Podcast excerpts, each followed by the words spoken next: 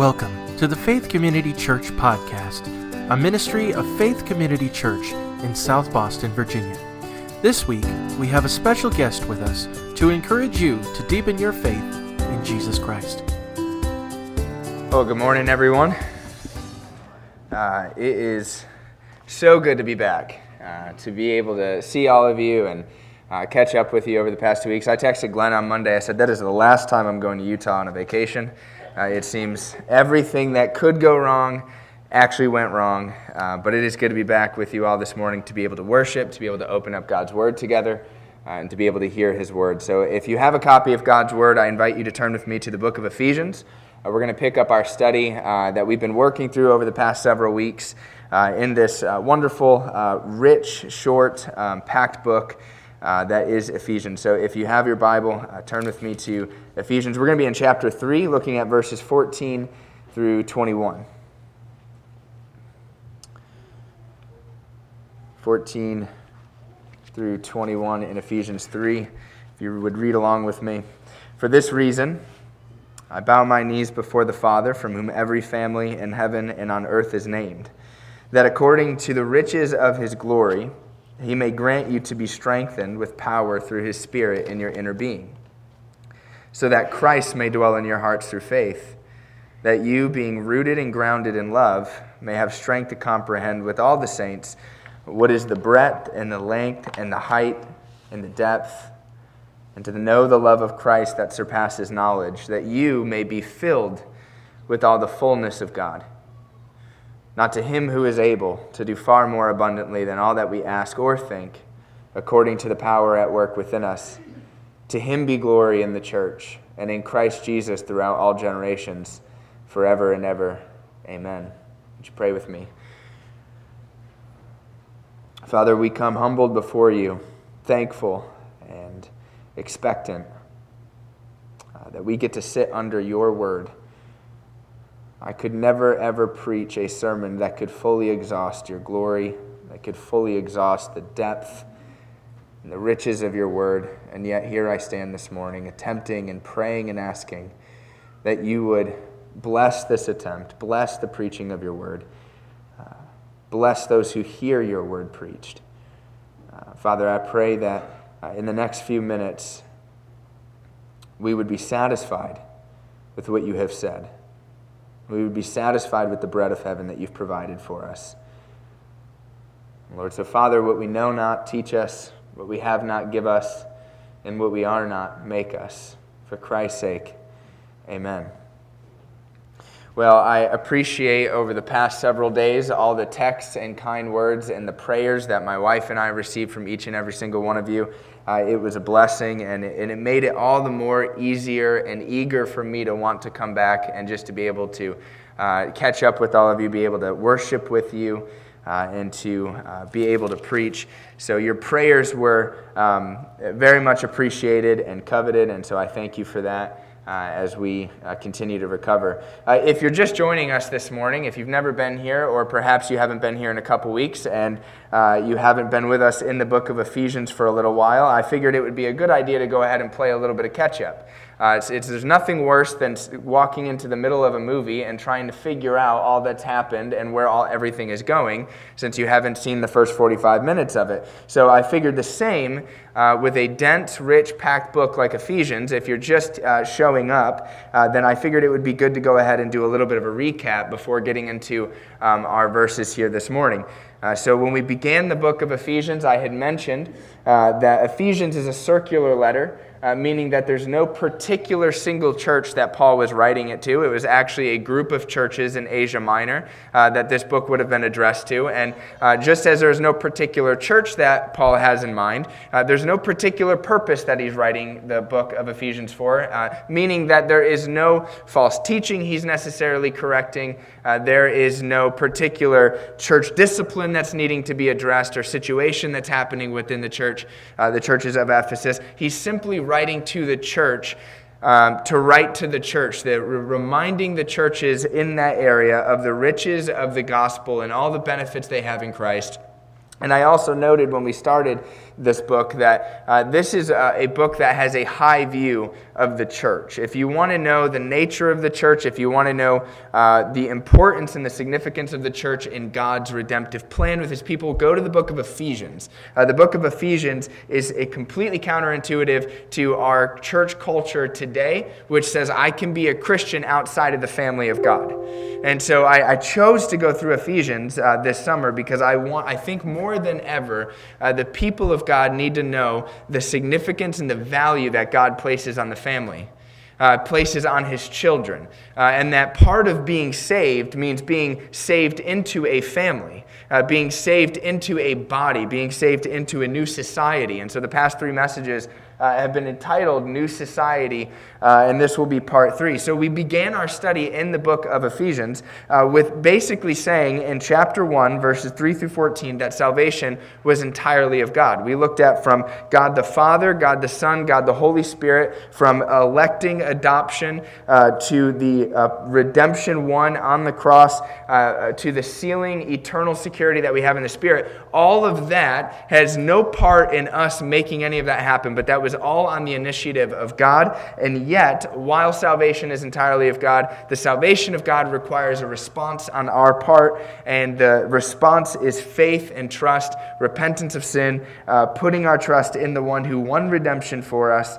And then we looked after that in verses uh, 15 through uh, 23 in chapter 1 how have we been given this new life and we are also called to continue to experience this new life. We looked at how Paul prays for the church that um, as their hearts have been changed and renewed, that their hearts would continue to be enlightened in chapter 1, verse uh, 17 uh, through 18, that they would continue to grow in this salvation, to grow into this new life that they've been given, and how Christianity doesn't stop at the entrance of the door that God brings you into, but you continue to grow into this and to experience God at deeper and deeper levels. And then we looked in chapter 2 uh, verses 1 through 12, we looked at uh, the works that we were saved by, we looked at the works that we were saved from, and the works that we were saved for. In other words, this new life is not only meant to be experienced, but to be actually lived out practically day to day. We looked at chapter 2, verses 10, where Paul writes, For we are his workmanship, created in Christ Jesus for good works, which God prepared beforehand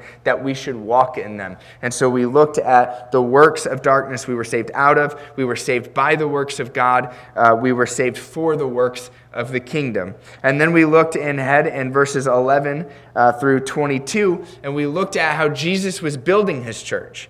Uh, Paul outlines here that uh, Jesus is building his church through reconciling us to one another. And so he's taking groups from all different uh, backgrounds, all different people, all different nations, all different statuses in society, uh, whether you're uh, old or young or in between. He is bringing everybody from different backgrounds and unifying them in the reconciling work of Jesus on the cross. And not only is he reconciling both Jew and Gentile, um, everybody who would come from different backgrounds together, he's reconciling reconciling all of us to God, so that restoring the relationship between uh, creator and created. And so we looked at that's how Jesus is building his church. And Jesus is not building his church on anyone else's preferences, but on the second person of the Trinity, being the Son. And so we looked at that. Uh, and then the last time I preached here, uh, we looked at not only Jesus building his church, uh, but I stated that because Jesus is building his church and put us in the church, we should be active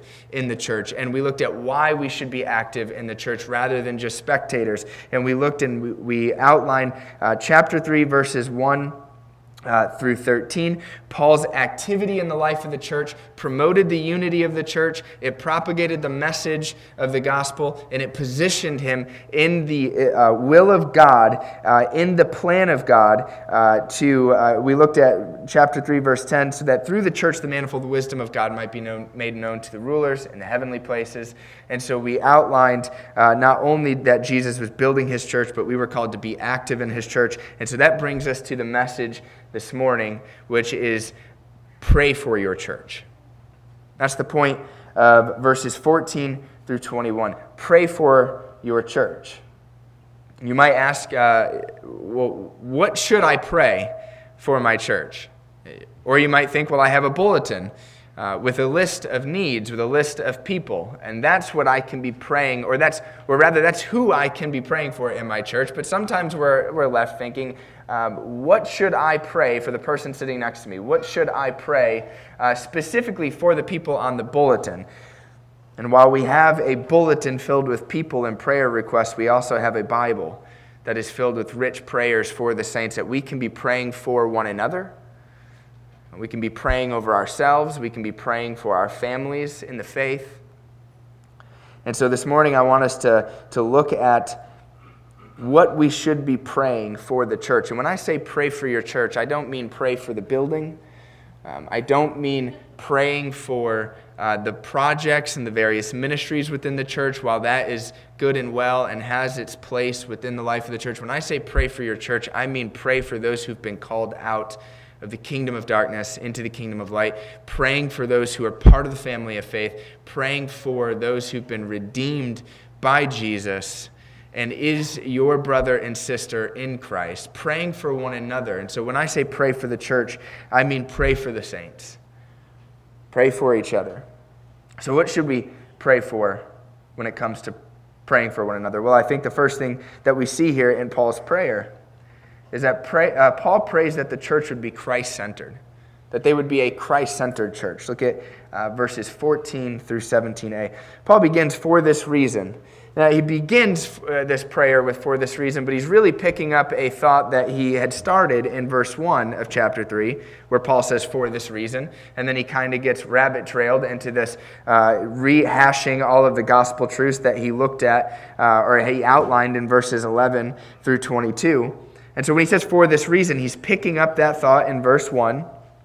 And the reason that Paul is praying this prayer now is because of all the work that Jesus has done to reconcile us to one another and to God. So the for this reason picks up the thought in verse 1, and it also referenced back to chapter 2, 11, verses uh, 11 through 22, about the reconciling work of Christ. And so he says, For this reason, because God has done such a wonderful work in all of you because Christ has won your redemption.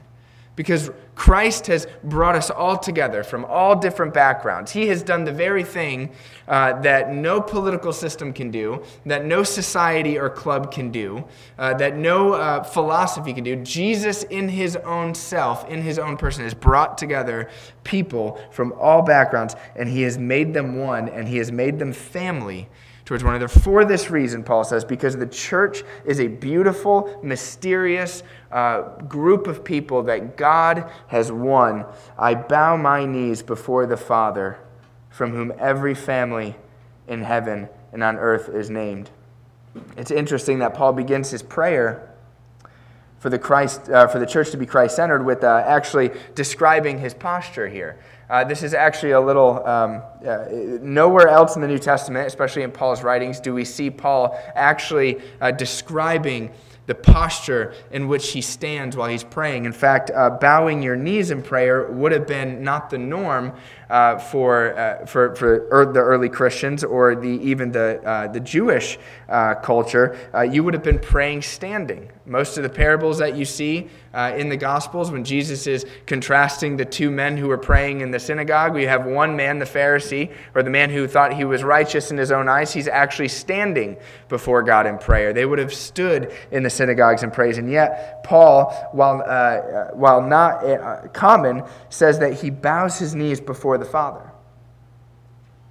Now, the scripture never uh, gives us a a detailed instruction on a posture we should be praying in.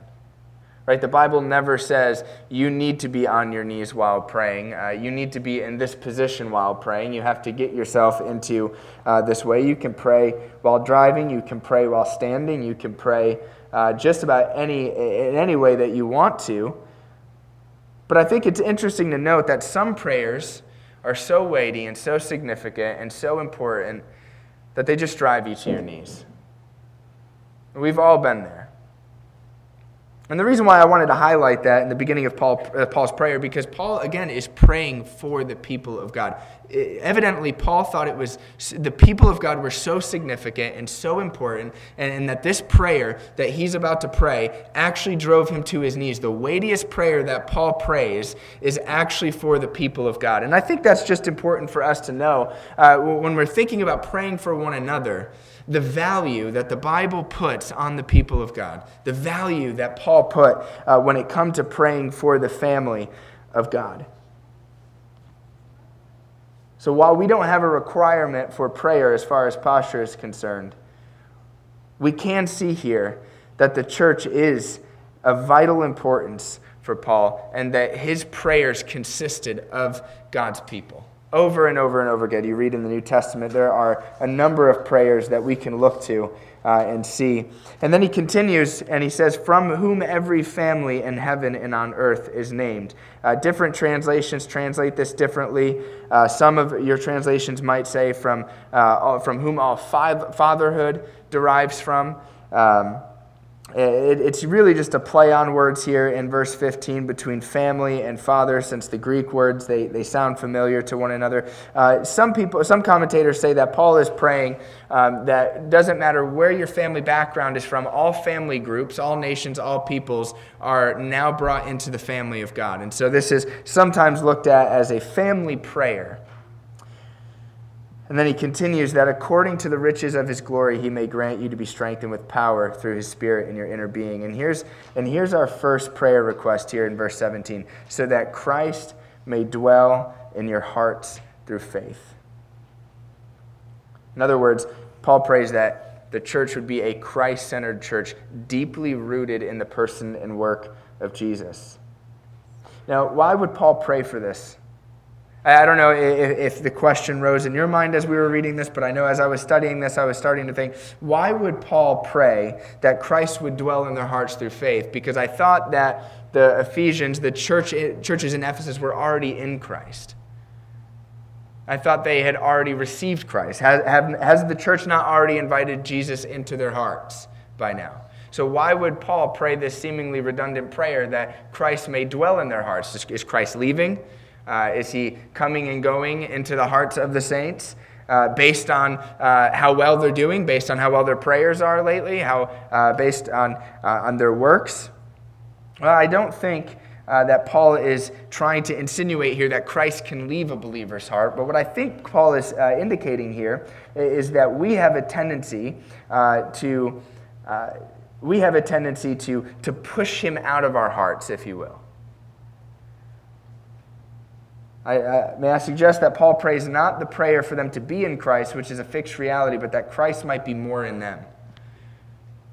That their hearts would stretch and grow and expand and deepen and make room for all Jesus is and for all that Jesus has asked.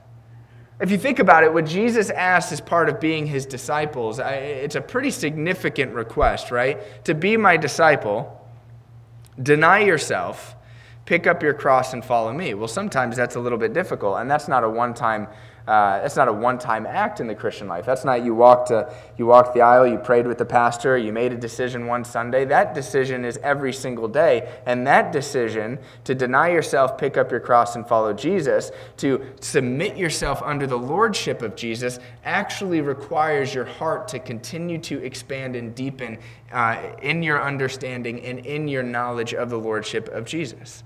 Right. So our hearts when we invite Jesus into them, if you will, when we submit ourselves to the Lordship of Christ, um, it is not as though our hearts are in complete uh, surrender to Jesus because that is an everyday discipleship decision. Right? That is an everyday process. Uh, uh, scripture refers to this as uh, sanctification, continuously growing and being shaped into the image of the Son, into the image of our Lord. The verb that Paul um, actually uses here for the word dwell is a strong one, signifying a permanent indwelling rather than some temporary abode. In other words, Paul is saying, I don't your your hearts, I don't want your hearts to be Airbnbs where God just kind of comes in, stays for a little while, while, checks out, and then he comes back when you need him, or he comes back in when it's convenient for your life or when things are going well. But Paul is saying, I pray that rather your heart being Airbnbs or motels or whatever, that your hearts would be homes that grow and stretch and just get shaped more into the image of Jesus and under his lordship. Right? Uh, in the Old Testament, we see that the heart of a person, uh, the Jewish understanding of the heart, and going into the New Testament, is the seat of a person. Right? Why do you think the, the, the number one command for Israel, the greatest of all commandments, the first greatest commandment is Hear, O Israel, the Lord our God, the Lord is one. You shall love the Lord your God with all your heart and with all your soul and with all your might. Notice the command is not to know stuff about God with all your mind simply, or to see the Lord your God with your eyes, only reserved for a select few, but to love the Lord your God with all of your heart. The primary thing that God has always been after for his people is their hearts. In fact, uh, the, the new covenant promise for God's people as a result of the outpouring of the Spirit in Acts chapter 2 are hearts that go from hearts of stone to hearts of flesh. Living, beating, active hearts that are for God, that love God, that are uh, led by God, and that are ruled by God. And so when we get these hearts of flesh, it's not as though our hearts of flesh have been perfected and all of a sudden every single aspect of our lives is then submitted under the lordship of Jesus, right? No, that is an every single day process. And Paul says, and that's why Paul says, I am praying, the, the prayer that drives me to my knees, the, the thing that I pray for you, uh, churches here in Asia Minor, the one thing that I want to pray for you more than, more than anything else is that your hearts might be indwelled by Christ more and more through faith. And it's not as though Paul is saying, here's, here's a number, here's five steps to have Christ dwell in your hearts more. Here's five steps to grow as a Christian, right? We're so accustomed to like, give me a book, give me a process, give me something that I can grow as a Christian. And Paul says the way that Christ dwells in your heart through faith more and more and continues to grow is through faith. The same thing that saves us is the same thing that's going to sanctify us. We're not only saved by faith, but we're also sanctified by faith. The way that we grow, the way that we become disciples, better disciples, is not by trying harder, but by looking at, through faith at the one who saved us, the one who rules our hearts, the one who has saved our hearts, the one who's changed our hearts. Uh, C.S. Lewis, in his book, uh, Mere Christianity, uh, he, he uses the analogy of, of a house that we are like a house. Imagine yourself, he writes, a living house. Imagine your hearts as a living house. God comes in to rebuild that house. At first, perhaps, you can understand what he is doing. He is getting things right and stopping the leaks and the roofs and so on. And you know that this job needs to be done. And so you're not surprised. You know, when you come to Christ, when you submit yourself to Him, there are some things that are difficult. There are some things that need to be done. There are things that need to be straightened out. There are, there are things that need to be revealed. There are idols that need to be unearthed, that need to be shattered, that need to be submitted to His reign. There are thoughts. There are the ways that we have just kind of been wired and ingrained in us because of our time in the kingdom of darkness, because of our time outside of Christ. Right? We expect this. But C.S. Lewis goes on to write, but presently he starts knocking the house in a way that hurts abominably and does not seem to make any sense. What on earth is he doing? Lewis writes. The explanation is he is building quite a different house than the one that you thought. You thought that he was going to build a quite little, nice, small cottage, when in fact he's building a palace because he intends to live there. You see, Paul prays for the church's hearts that they might grow, so that the King of Kings, the one who sits in the throne room, whose robe fills the throne room, that he might also fill the throne of your heart, that his robe, his majesty, his wonder, his bigness, his transcendence, his great, all that he is might fill your heart. And that requires your heart to be expanded and to be more soft and to be more willing to submit to him, to be in more fellowship with him through faith. Paul writes in 1 Thessalonians chapter 3 verses 12 through 13, "May the Lord make you increase and abound in love for one another and for all, as we do for you, so that he may establish your hearts blameless in holiness before our God and Father at the coming of our Lord Jesus with all his saints. Moreover, we see the prayers of God's people similar to that of Paul's all throughout the Bible. If you look at or consider David's words in Psalm 119:32, David prays, "I will run in the way of your commandments when you enlarge my heart." And Paul pray similar in chapter 1, 18. He says, Having the eyes of your heart enlightened, you may know what is the hope to which he has called you.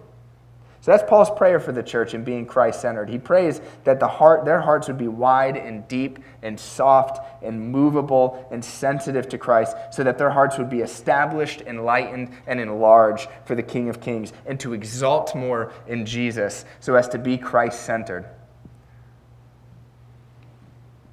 And so we sing. Prone to wander, Lord, I feel it. Prone to leave the God I love. Here is my heart, Lord. Take and seal it. Seal it for thy courts above. So that's the first prayer request that Paul has for the church is that they would be Christ-centered. That their hearts would be full of Jesus. Uh, the second prayer that Paul prays here uh, in these verses is that he prays that the church would be a growing church. Look at uh, verse 17b uh, through 19. Paul writes, That you, being rooted and grounded in love, may have strength to comprehend with all the saints what is the breadth and length and height and depth, and to know the love of Christ that surpasses knowledge, that you may be filled with all the fullness of God. So, Paul prays that the church would be a growing church. And, and listen, friends, this is not a numerical growth, but a theological one. Paul is not praying that your sanctuary would be packed out to the brim and that you would have a following here um, of, of your churches. He, he's saying that as you are rooted if you notice here, he's using uh, uh, um, kind of, uh, uh what's the word I'm looking for? Uh, uh, he's using rooted and grounded in love here. He, he's using things that take time to grow, but that also have depth. He wants them to grow in their understanding of the love of Christ. He doesn't want them to necessarily grow uh, in uh, their numbers, he wants them to grow in their theology.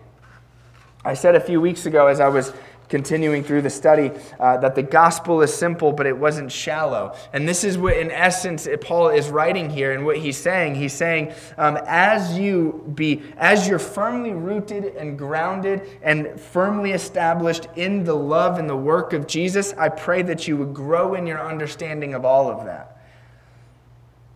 Right, so and then he describes the love of Jesus here um, in, in ways, uh, he says that you would know the breadth and the length and the height and the depth, and that you would know the love of Christ that surpasses knowledge. So, in other words, so that you would know what's unknowable, that you would know what is inexhaustible, that you would know that you, what you could never reach the bottom of, that you could never fully comprehend, but he's inviting the church to try to comprehend it anyway, to firmly understand and grasp and work and live within the realm of the love of Christ. Notice, notice how the church is to understand and grasp the love of Jesus. He says it in verse 18 that you may have strength to comprehend, comprehend with all the saints. In other words, to understand the love of Jesus um, is a group project.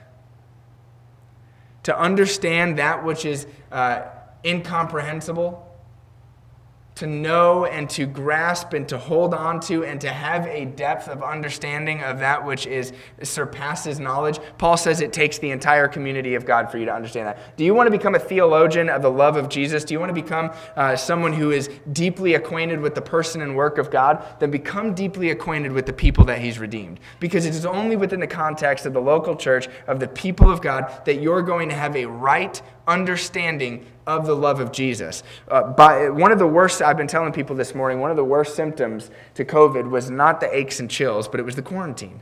I hate being away from people. Um, I, disp- I, I, love groups of people, and more than groups of people, I love being around the people who God has, has redeemed and called into His presence. I love gathering with the saints. Um, I love what we're doing right now, hearing and the preaching of the Word of God. And it is through this context that I have come to know the love of Jesus at a level that seminary can't teach me about the love of Jesus. I have come to know the riches and the depth and the height and the length, the inexhaustible love of Jesus because other people have shown me the love of Jesus. Other people have given me the grace that I haven't deserved and therefore have reflected the grace of Jesus. I have served when I don't feel like serving. I have loved and forgiven when I don't feel like the other person forgives. And because I live out my life and my discipleship within the context of the local church, I know at a more uh, full uh, and deeply understanding uh, knowledge of the love of Christ. I once asked a professor after class, I was in a New Testament class, and I said, Hey, um, how do I keep from becoming stale and just kind of all heady and, and kind of arrogant and, and, and, and kind of cold? You know, there's this, there's this quip that seminary becomes cemetery, you, your faith goes there to die, and so your love go, grows cold, and you just become like these really grouchy Calvinists that walk around and with your Bibles, and everybody's wrong. And so I asked him, I didn't want that to be, I, I didn't want that to be me. I I loved the Bible. I loved knowledge. I loved growing in my understanding, but I also wanted to be uh, warm and tender, and I wanted to know how to apply that in a way that was beneficial for the church. So I said, hey, um, how do I keep from becoming that guy? How do I become uh, from being that? And he said, keep one foot planted in seminary as you're in here, but also keep the other foot planted in the local church. And I, I loved that piece of advice, and it's been helpful for me throughout my studies. But I also think it would have been better advice for him to say, keep both feet and both hands in the local church while you study and visit the seminary, and continue to serve with all your being, and get to know and get to love, and see how you can operate within that place with all of yourself because I don't want to sometimes be here and sometimes be in the academy. I want to be all in for the people and the family of God, to be with my brothers and sisters who have redeemed me. And so, if you're here this morning and you have some obscure idea of the love of Jesus, let me ask you how often do you serve and allow yourself to be served by his people? You might be here this uh, morning and you're thinking, you know, one of the benefits of being with the people of God is that even not only in the context of practically serving and being served by other people, but sometimes I just need to be in the people of God because sometimes my own heart, my own mind like to trick me and say that the love of Jesus is contingent upon how I've been the past week. And sometimes I just need to show up with all the burden and the baggage and all the stuff that I've brought in. And I just need somebody else uh, who, who knows the love of Jesus and walk with him and just to speak a word over my life right there and say, hey, to remind me that Jesus is for you. Right? Sometimes one of the greatest uh, blessings I have had has not come from me preaching over here, but it's been from stepping down afterwards and having somebody come up to me and just say something that touched a little dark corner of my heart that kind of questioned the love of God for me. And some of you know what that's like. Some of you know what it's like to come in here on Sunday morning after having a heck of a week and actually think, I don't know, everything seems to be going wrong. Everything, there's more loss, there's more confusion, there's more, eh, eh, like, eh, eh, am I loved by Jesus? And sometimes it just takes another saint to say, Yeah, you're loved by Jesus. Remember what Jesus has said, remember what he has done.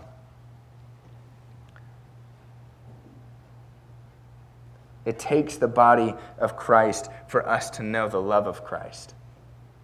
And so Paul prays that they would understand and know the love of Jesus with each other, with to, together as they come and sit under the word, as they grow in holiness, as they grow in their discipleship. And then Paul says in verse 19 that you may be filled with the fullness of God that you may be filled with all the fullness of God. Uh, earlier in chapter 1, the fullness of God is referred to the body of Christ, where all his fullness dwells with his people. In Colossians, the fullness of God is a reference to Christ himself, where all the fullness of deity dwells bodily. So, either way, we know that we, when we are in the body of Christ, active, praying, and loving and understanding the love of Jesus, we know the fullness of Christ, the fullness of God is in that. The fullness of God is when we come together and when we delve into the inexhaustible love of Jesus.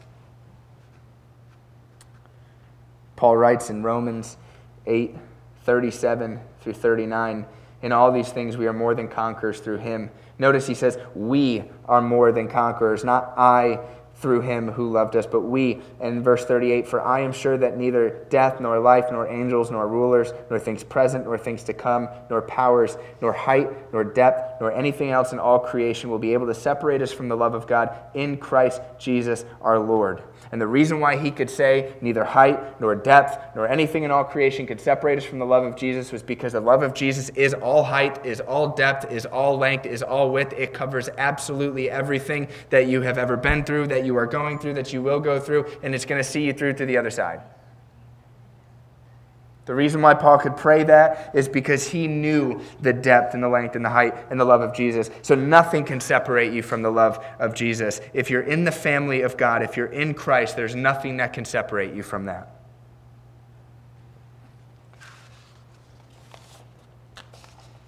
So the hymn writer writes, O love that will not let me go, I rest my weary soul in thee. I give you back this life I owe, that in your ocean depths its flow may richer, fuller be.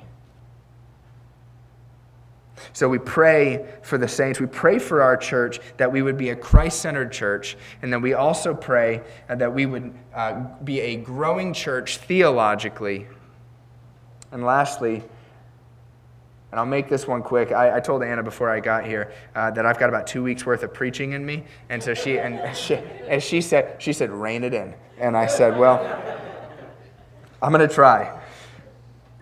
So, the third prayer that Paul prays for the church, and, and, and, and, because he prays this, we pray this uh, pray that your church would be an ex- expecting church, an expectant church. What do I mean by that? Well, look at verses 20 through 21. Paul wraps up his prayer with a benediction. There's no request here, there's just an expectation. Now, to him who is able to do far more abundantly than all that we ask or think, according to the power at work within us. To him be glory in the church and in Christ Jesus throughout all generations, forever and ever. Amen. He echoes the prayer of Jude when Jude writes in 24, chapter 1, verse 24 Now to him who is able to keep you from stumbling and to present you blameless before the presence of his glory with great joy.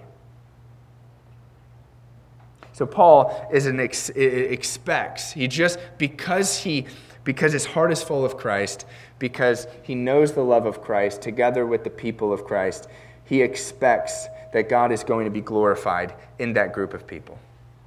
And so we pray. We pray for one another. We pray that we would be an expectant church, that God would be glorified in us as we gather, as we go about our daily activities, as we, as we love one another, as we serve one another.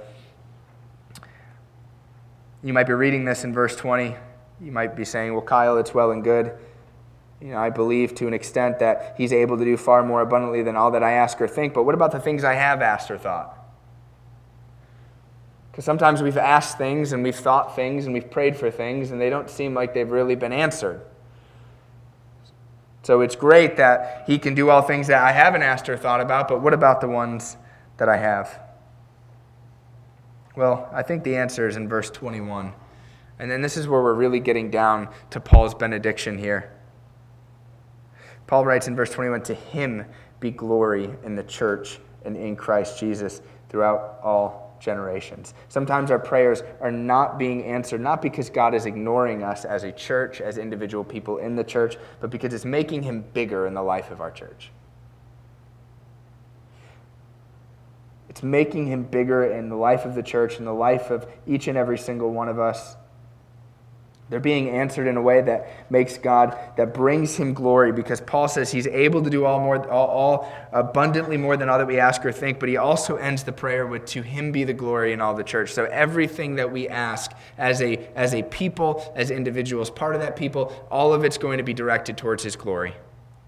Everything is going to shout Jesus is Lord in our lives, whether it's unanswered prayer, uh, whether it's things have not gone uh, the way that I've expected or prayed for or thought about. Um, when we consider that he's able to do far more abundantly than all that we ask or think, but that is also within the context of his glory, uh, of his uh, majesty put on display in our lives, then we're going to be able to be expectant without losing heart and becoming critical and cynical and cold and thinking there are so many things I've prayed for and so many things that I have thought. So many of those have not come to fruition. But if you're part of the family of God, if you've been adopted by the Father, redeemed by the Son, you are being kept by the Spirit, and every bit of your life up until this point has been for the glory and majesty of God.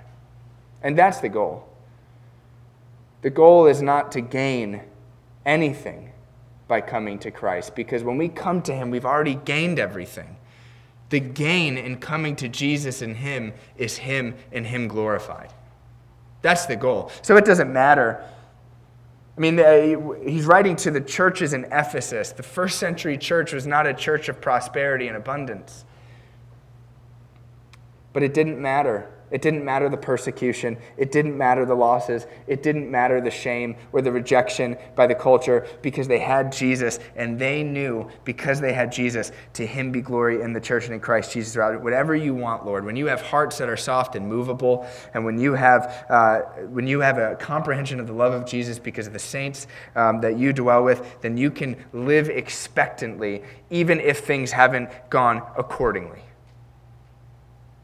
You can live expectantly. To him be glory in the church and in Christ Jesus throughout all generations. Not to us, O Lord, not to us, but to your name give glory for the sake of your steadfast love and your faithfulness. Psalm 115, verse 1. So pray for your church. Pray for the people you sit next to. Pray for the people that live near you. Pray for your household. Pray more uh, than, than getting a promotion. Pray more uh, for it rather than physical healing. While that is all well and good, pray that hearts would be filled with Jesus. And pray that there would be an understanding and knowledge of the love of Jesus because of the fellowship and the communion of saints and pray more, uh, more than that for the glory of God to be displayed among his people. Live expectantly, expecting that God will be glorified in that. If you're here today and you have not surrendered your heart to Jesus by repenting and through faith, it's really difficult uh, for him to make his home in that place. So I just offer an invitation if your heart is hardened, if your heart is not a place where Christ rules, where he reigns, then it can be today by simple repentance and faith in him. That's all there is to it. I wish it was more complicated. I, w- I wish, some, not wish, but uh, there, it's, it's not complicated. It is a simple act of repentance of saying, I am wrong. I do not know how to rule my life. I do not know what's best. I do not know what's good. But Jesus, you do, and you've earned it all for me.